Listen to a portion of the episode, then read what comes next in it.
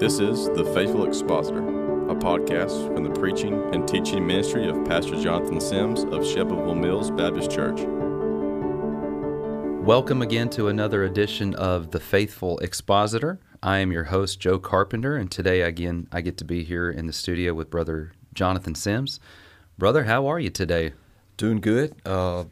Just back fresh off of helping celebrate Brother Jeff Noblit's 40th anniversary as the senior pastor of Grace Life Church of Muscle Shoals, and my wife and I, Kayla, went down there, and I preached his 40th anniversary, and it was a great honor, a great time to be there, and also afforded me and Kayla a little bit of time to get away and just be together. So we're coming off of a good weekend. That's good. Did y'all get down there a little bit early and then just enjoy some downtime at all? We did. We got down there Friday night and got to go out and eat with my dad. I take every opportunity I can when I'm in the Shoals area to spend some time with my dad. Mm-hmm. And then Brother David Young and Brother Jeff came up Saturday morning and we turkey hunted, and then around lunch to a little bit early afternoon, we fished, and I think we caught 21 bass. I cleaned them, filleted them, and froze them, and we're going to have a fish fry at my house soon. So, I just enjoy all things outdoors, and it was good to get to spend some time with those brothers before we had the worship service on Sunday. Amen. Amen. Well, I thought it would be a really good time for us then to be able to talk a little bit about what the Bible says about honoring the man of God. Yeah. And you just came off of that. You've had a wonderful opportunity to do that. I believe you've taught and modeled that for Shelbyville Mills very well for 20 plus years now as well. But so is Brother Jeff. Yes. He's our friend, and he's also had a wonderful influence on Shelbyville Mills Baptist Church, not the least of which is his friendship, with you. And I just wanted to talk a little bit about that. Now, let's just kind of start with, so Jeff has been serving in one church for 40 years. Is that correct? That's correct. He started when he was in college. He was converted and started as youth director there, and then moved directly from youth director to senior pastor. And I think he came in on like a 70% affirmative vote. So, he came in with built-in controversy right up front. But he remained faithful and steadfast for 40 years, and in many ways, I think, one of the most glowing models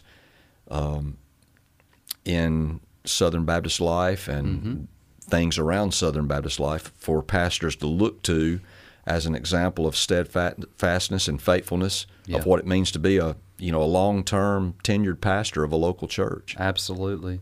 And as such, the man of God is worthy of honor. Right. And that's biblical. That's what the Bible says about that. Right. And let's talk about that just a little bit. When we talk about honoring the man of God, what are some biblical principles, passages of Scripture that you typically lean to when you're thinking on that?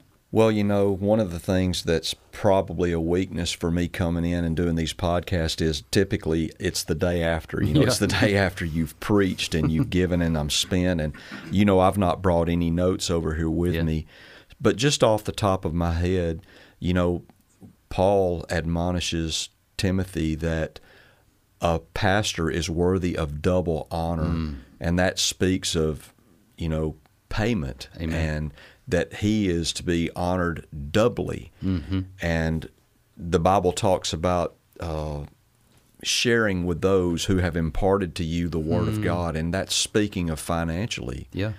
And there's just a general, when you read the New Testament, particularly the pastoral epistles, about holding them in high esteem and honoring those whom the Lord has placed over you in the Lord to be your shepherd and your pastor. And, just too, I would say that there's just a heart motive of respect and honor. And so many churches don't get that. Yeah. They hold their pastors in contempt. They put a question mark over his head. They treat him with suspicion. And I know that time will bring a lot of those down, and hopefully in time a pastor will have the respect and the admiration that the Scripture prescribes that he should have. But early on in those early days, it seems like that's not the case. But it's refreshing to be around a church like Grace Life Church of Muscle Shoals or Shelbyville Mills, where those churches go overboard to make sure that their pastors are loved and respected and treated with dignity and honor. Mm-hmm. And it's a joyful thing to be a part of that. Yes, it is. And it's rare. It is rare. I'll never forget when I first met you, just as friends who lived about 25 miles away from each other. I would come and have lunch with you often, and those were financially hard times for us. And I remember coming and thinking, oh, man, I hope I can afford it this week. Mm-hmm. And I remember one of the things that you said to me early on that stuck with me is you said, now, Brother Joe, I've got this. Our church has designated X amount of dollars every year for me to be able to do just this. And I thought to myself, this is a church that not only loves and respects their own pastor, but they want their pastor to minister to other pastors. And I thought, now that's a little bit of some of the tangible ways in which we honor the man of God. Yes. It's a loving thing that Shelbyville Mills did way back yonder, is to set aside some funds. And they said to me, now, brother, when you're out to eat with a pastor, we don't want him to pay. We want you to pay. We want, and you let him know that we love him, we love his wife, be an encouragement to him. That's such a blessing to me. Amen. It's such a blessing to me to be able to do that. It's such a fun thing and such a glad thing on my heart to be able, whenever I'm out, and sometimes even in a group, to just say, hey, put it on one check. Yeah. Shelbyville Mills has got this. And I think that honors Christ. And I think it's one of the reasons Jesus supernaturally blesses Shelbyville Mills. Yeah. The more we give, the more God gives us. The Lord has proven that to us. The more generous we are, the more generous Christ is with us. I have seen it again and again and again. Yeah. And as we're benevolent and giving and loving toward pastors, that especially invokes God's blessing. And we've seen it. You can look at the books of our church and see it walked out, how God honors that. Yep. Why do you think it is, before we kind of get into some of the very tangible ways that you can honor your own pastor, why do you think it is that when we start talking about honoring the man of God, and specifically when it comes to money, why do we recoil at that? There's a lot of reasons, but one of the chief reasons is that preachers don't preach on it. And I understand it's very uncomfortable. It's intimidating. But these passages in the Bible that talk about honoring the pastor are as much the Word of God as Christ died for our sins according to the Scriptures and was buried and rose again the third day according to the Scriptures. These are inspired passages of Scripture. And I would just say, pastor, if you don't preach them, they're not going to be preached. Yeah. And just because they, quote, seemingly benefit you or place you in the light for a while doesn't mean that that's wrong. Right. It has to be preached. And so I think our people haven't been taught. That falls squarely on the shoulders of the senior pastor. You have to endure the hardness and the uncomfortableness and the weird feelings and sometimes the suspicion and the ire of people for preaching it. But your church will never advance in its understanding of love and generosity unless you plow up that hard ground. Yeah. And it is very difficult to do it. So the first thing I'd say is pastors don't do it. And the second thing, there's just a lot of ungodly mindsets among our people that have never been challenged, that have never been called into question. There's just this unwritten rule that it's unspiritual for a preacher to talk about money. He should just come into the church and never question what he's going to be paid and never have any questions about money because that's somehow unspiritual. Brother, it's completely wrong. Yeah. And I'll tell you another thing. We're going to get to one on membership, a podcast on membership soon, but we've taken a bunch of unconverted people into our churches and put them in positions of leadership, and they don't have a spiritual bone in their body. And so when it comes to taking care of the pastor, they, are the ones holding the purse strings of the church, and their skin flints and tight wads and penny pinchers, and they think that glorifies God, and it doesn't. It's a stranglehold on the church. And you look at those churches, they struggle to get by. They live from week to week. They just barely get by, and it's because they got stingy people in places of leadership. If there are people that are loving and giving and full of the Spirit and have a generous spirit, then God's going to bless that church. And if there's a stingy spirit, they're always going to struggle. Yep. And you've been in meeting after meeting after meeting with me privately and now publicly, like when we go into elders and deacons meetings and membership meetings. What's the one thing I always say? Be what? Generous. Be generous. Mm-hmm. Always. No matter what the scenario is, I always challenge our people to be generous. Yeah. And they even proved this, you know, this past week with Brother Jeff's 40th anniversary. That's right. So let's talk about that a little bit. I know that before you went down, by the way, what an honor it was to be able to go and to preach that. It was. That service. Great honor. And to honor him as a friend and as the man of God.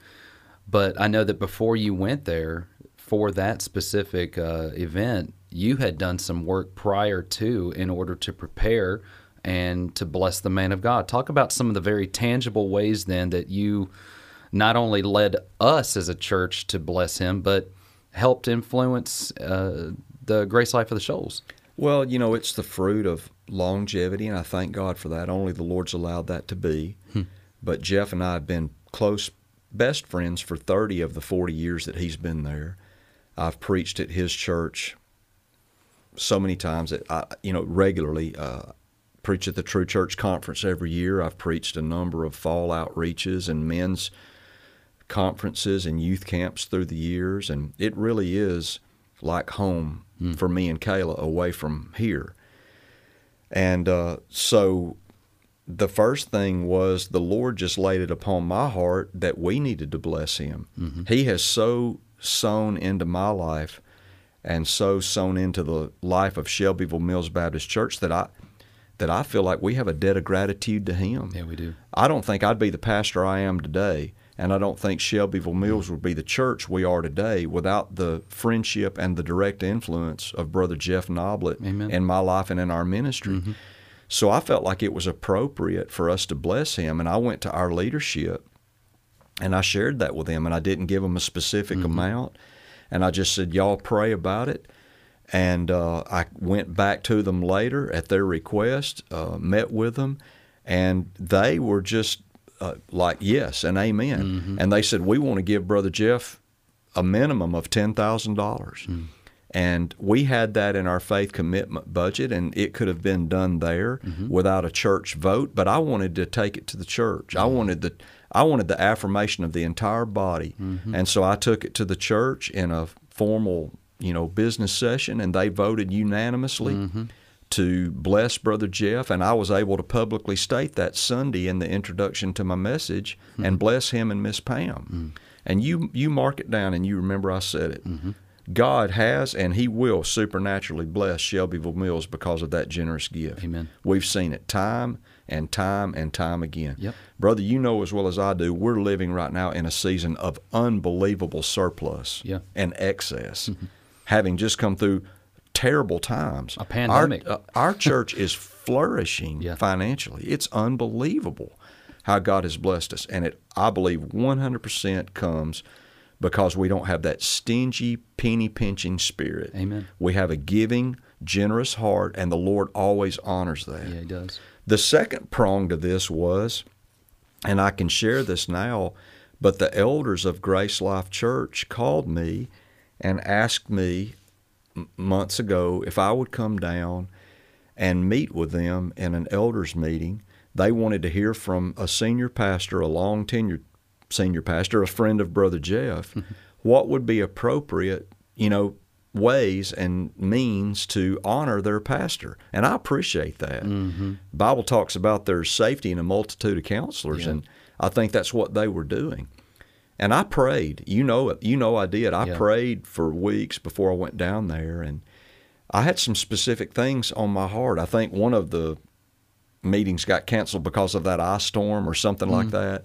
And when we were able to reconvene and have that meeting, I just went in there, and I'm giving you the Cliff Notes, and I just challenged them that, look, 40 years, this is unheard of. Yeah. This brother has been a faithful shepherd of this church for 40 years.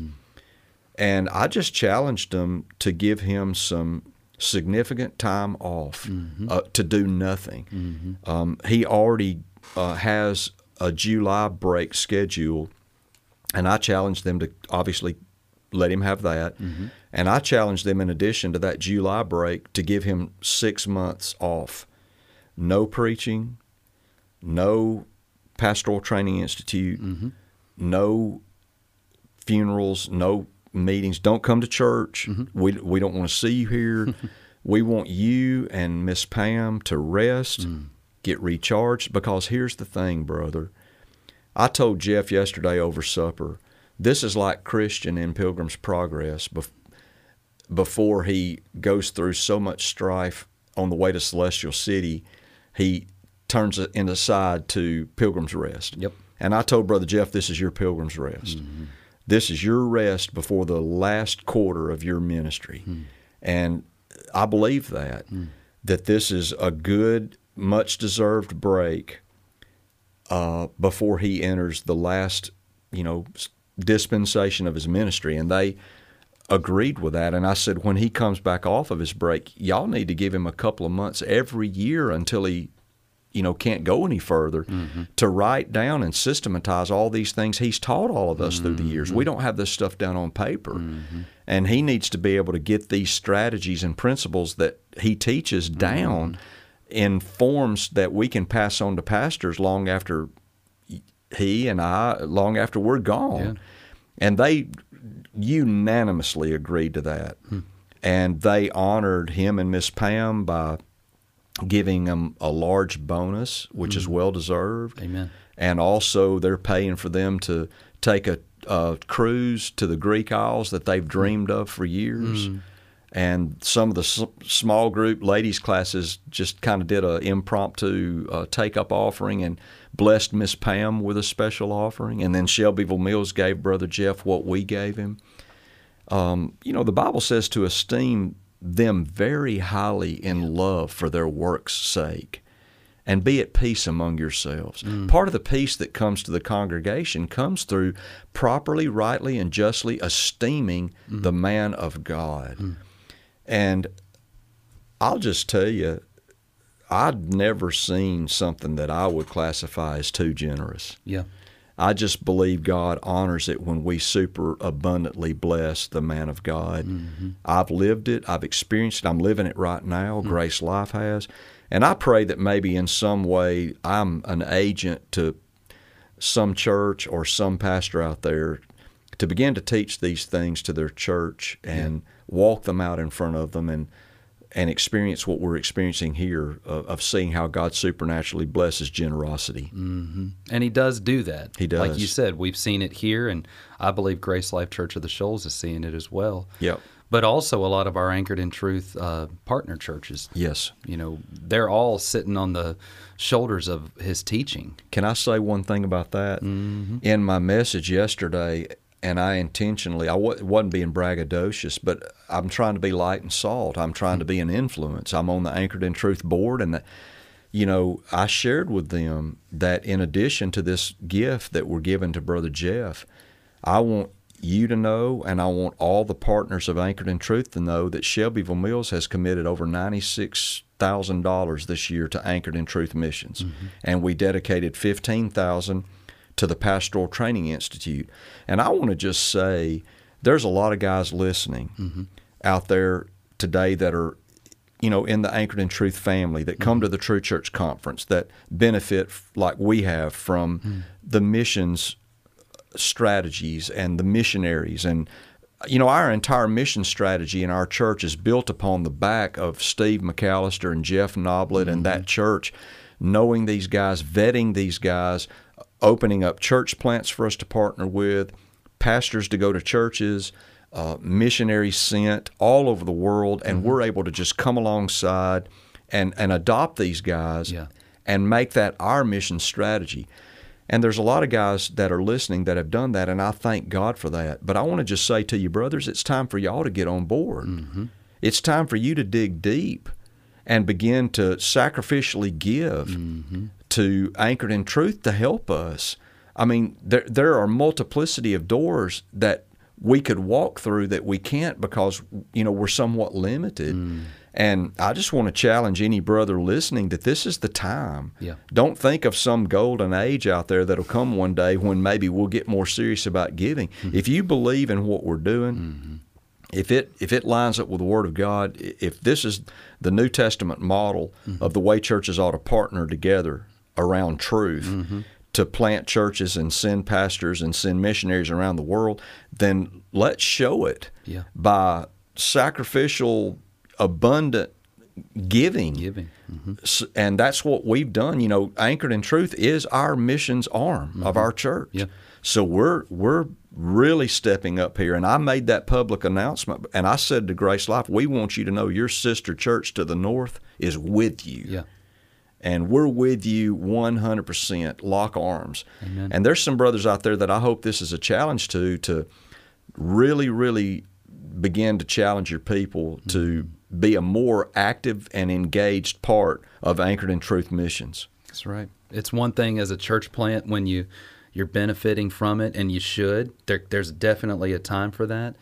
But this is something Elmer Towns used to teach us in Liberty University, too, that even a church plant, one of the very first things they need to have as a budgeted line item is missions. Absolutely. And this is we're not talking about a missions agency that you can't trust.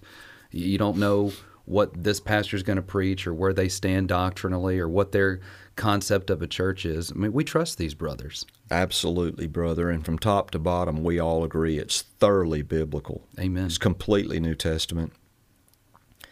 It's the greatest day of my life, brother, that I give money to Anchored in Truth, agreeing with every person we support, mm-hmm. doctrinally, mm-hmm. practically, methodologically, mm-hmm. we line up. I'm not having to squint and hold my nose and say, well, I don't really like this, this, and this, but at least a penny out of a dollar is going to something I agree with. Mm-hmm. I'm so tired of that. Yeah.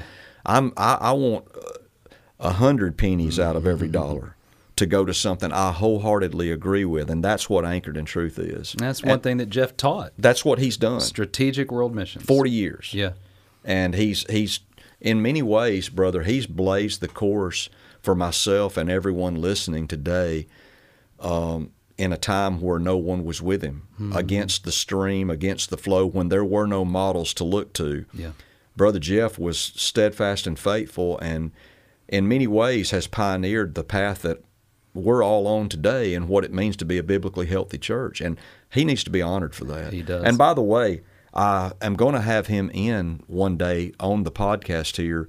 Just want to interview him. Yeah. And I'm going to sit down with him and just kind of do what we're doing here. Mm. That's soon to come. I hope to do that within the next weeks. What a wonderful opportunity to yeah. pick the brain of a man who's been serving for 40 years. I'll tell you, brother, I obviously we're best friends, and that's no hidden secret or anything. And we're here today. We love our brother and we're honoring him. But I've just never understood why there has not been more, I don't know what the word would be, but why people don't look his direction more. And yeah. It seems like here's a guy out here that's done it and faithfully done it for years, but very few people want to talk to him. He's yeah. not ever interviewed by any of the agencies, right. not church growth people don't ever come talk to him. Yeah. And brother, I think that there's lip service to what it means to be biblical. Yeah. And if you're too biblical, that's a no-fly zone. I can't go there. I might get in trouble. Yeah. But this guy's been out there faithfully plowing for 40 years, and it's churches like us and a few others scattered about here and there that really want to be a part of that. But by and large, for the most part, the structures of the day don't want to get too close. It's cost and reward. It is. You know, they see the cost of what he's, and I'm using air quotes here, has yeah. lost. Yeah. He's lost the prestige of the denomination. Yeah. He's not the keynote speaker. Right. Which, by the way, who cares? Wood, hay, and stubble. Yeah, it's all going to burn up. And it's worthless anyway. And they don't sink their teeth into the reward. Yeah. Brother Jeff's been serving now for 40 years. He's in a place now after that, enduring the cost of seeing a split mm-hmm. and a split and yeah. a split yeah. and then maligning him and his family. And now he's in a place now where the church, at his 40th anniversary, wanted to go above and beyond to honor the man of God. And they're going to continue to do it. And vibrant and healthy and strong and unified and loving and encouraging. So many guys never get to see that, That's right. Because they're trying to, it's the fear of man. They're trying to please some constituency out there rather than be true to the New Testament. Yeah. Well, thank the Lord for Brother Jeff. I'm so Amen. Thankful for him. I'm thankful that we were able to send you to go do it. Our number one missionary was able to go down there and to be able to bless the man, bless the church there, and we're thankful for that. You have any final thoughts on this before we wrap it up? Well, you know, my text was Isaiah 28, 1 through 13, and it's a text much quoted but very little understood. And obviously I don't have time to go through it, but it's the text where Isaiah says precept upon precept, line upon line, here a little, there a little. That is not a compliment. It's a mocking condemnation of the drunkards of Ephraim against the prophet of God. They were basically making a charge to Isaiah against him that, look, all you do is baby chatter and baby talk, and you just teach basic rudimentary things over and over and over and over again. You give us a precept here, you give us a line here, you give us a little here and a little there. And they were mocking him like, hey, we're intelligent, we're scholars, we're learned, and here you are, this ignorant prophet out here. But it was Isaiah's faithfulness to exposit the word, precept upon precept, line upon line, here a little and there a little. And I just want to say that true abiding works of God are built that way. Yeah. A little here and a little there, a precept here, a precept there, over years and years and years and years of faithfulness. And like the drunkards of Ephraim, the drunkards of our current day just don't have the stomach for expository ministry. They're always looking for the latest new thing. Or, and God warned that because of that, they were going to be going into Assyrian captivity. And the language of the Assyrians is Akkadian. And in captivity, God said at the last, verse 13 down there, when you get there, it's going to be precept upon precept, line upon line, here a little, there a little.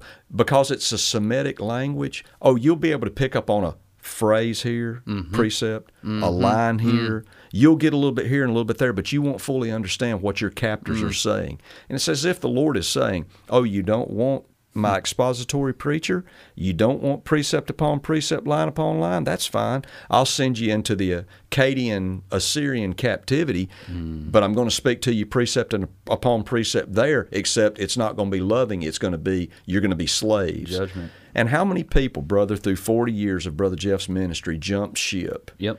They didn't want to endure precept upon precept, line upon line, here a little, there a little, and they've joined the Akkadian Baptist Church down the road, and they're in Assyrian bondage and don't even know it.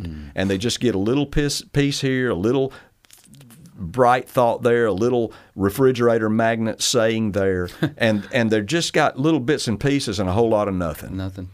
But the way that God builds His church, brother, is precept upon precept, line upon line, here a little, there a little, over a long, long time. And that's why we need brothers to go to churches, preach the word, and stay, and dedicate their lives to being married to that congregation, much like you'd be married to your wife, through the good, the bad, and the ugly, and see that church over time conformed and reformed into a biblically healthy church. That's what Pastor Jeff has done.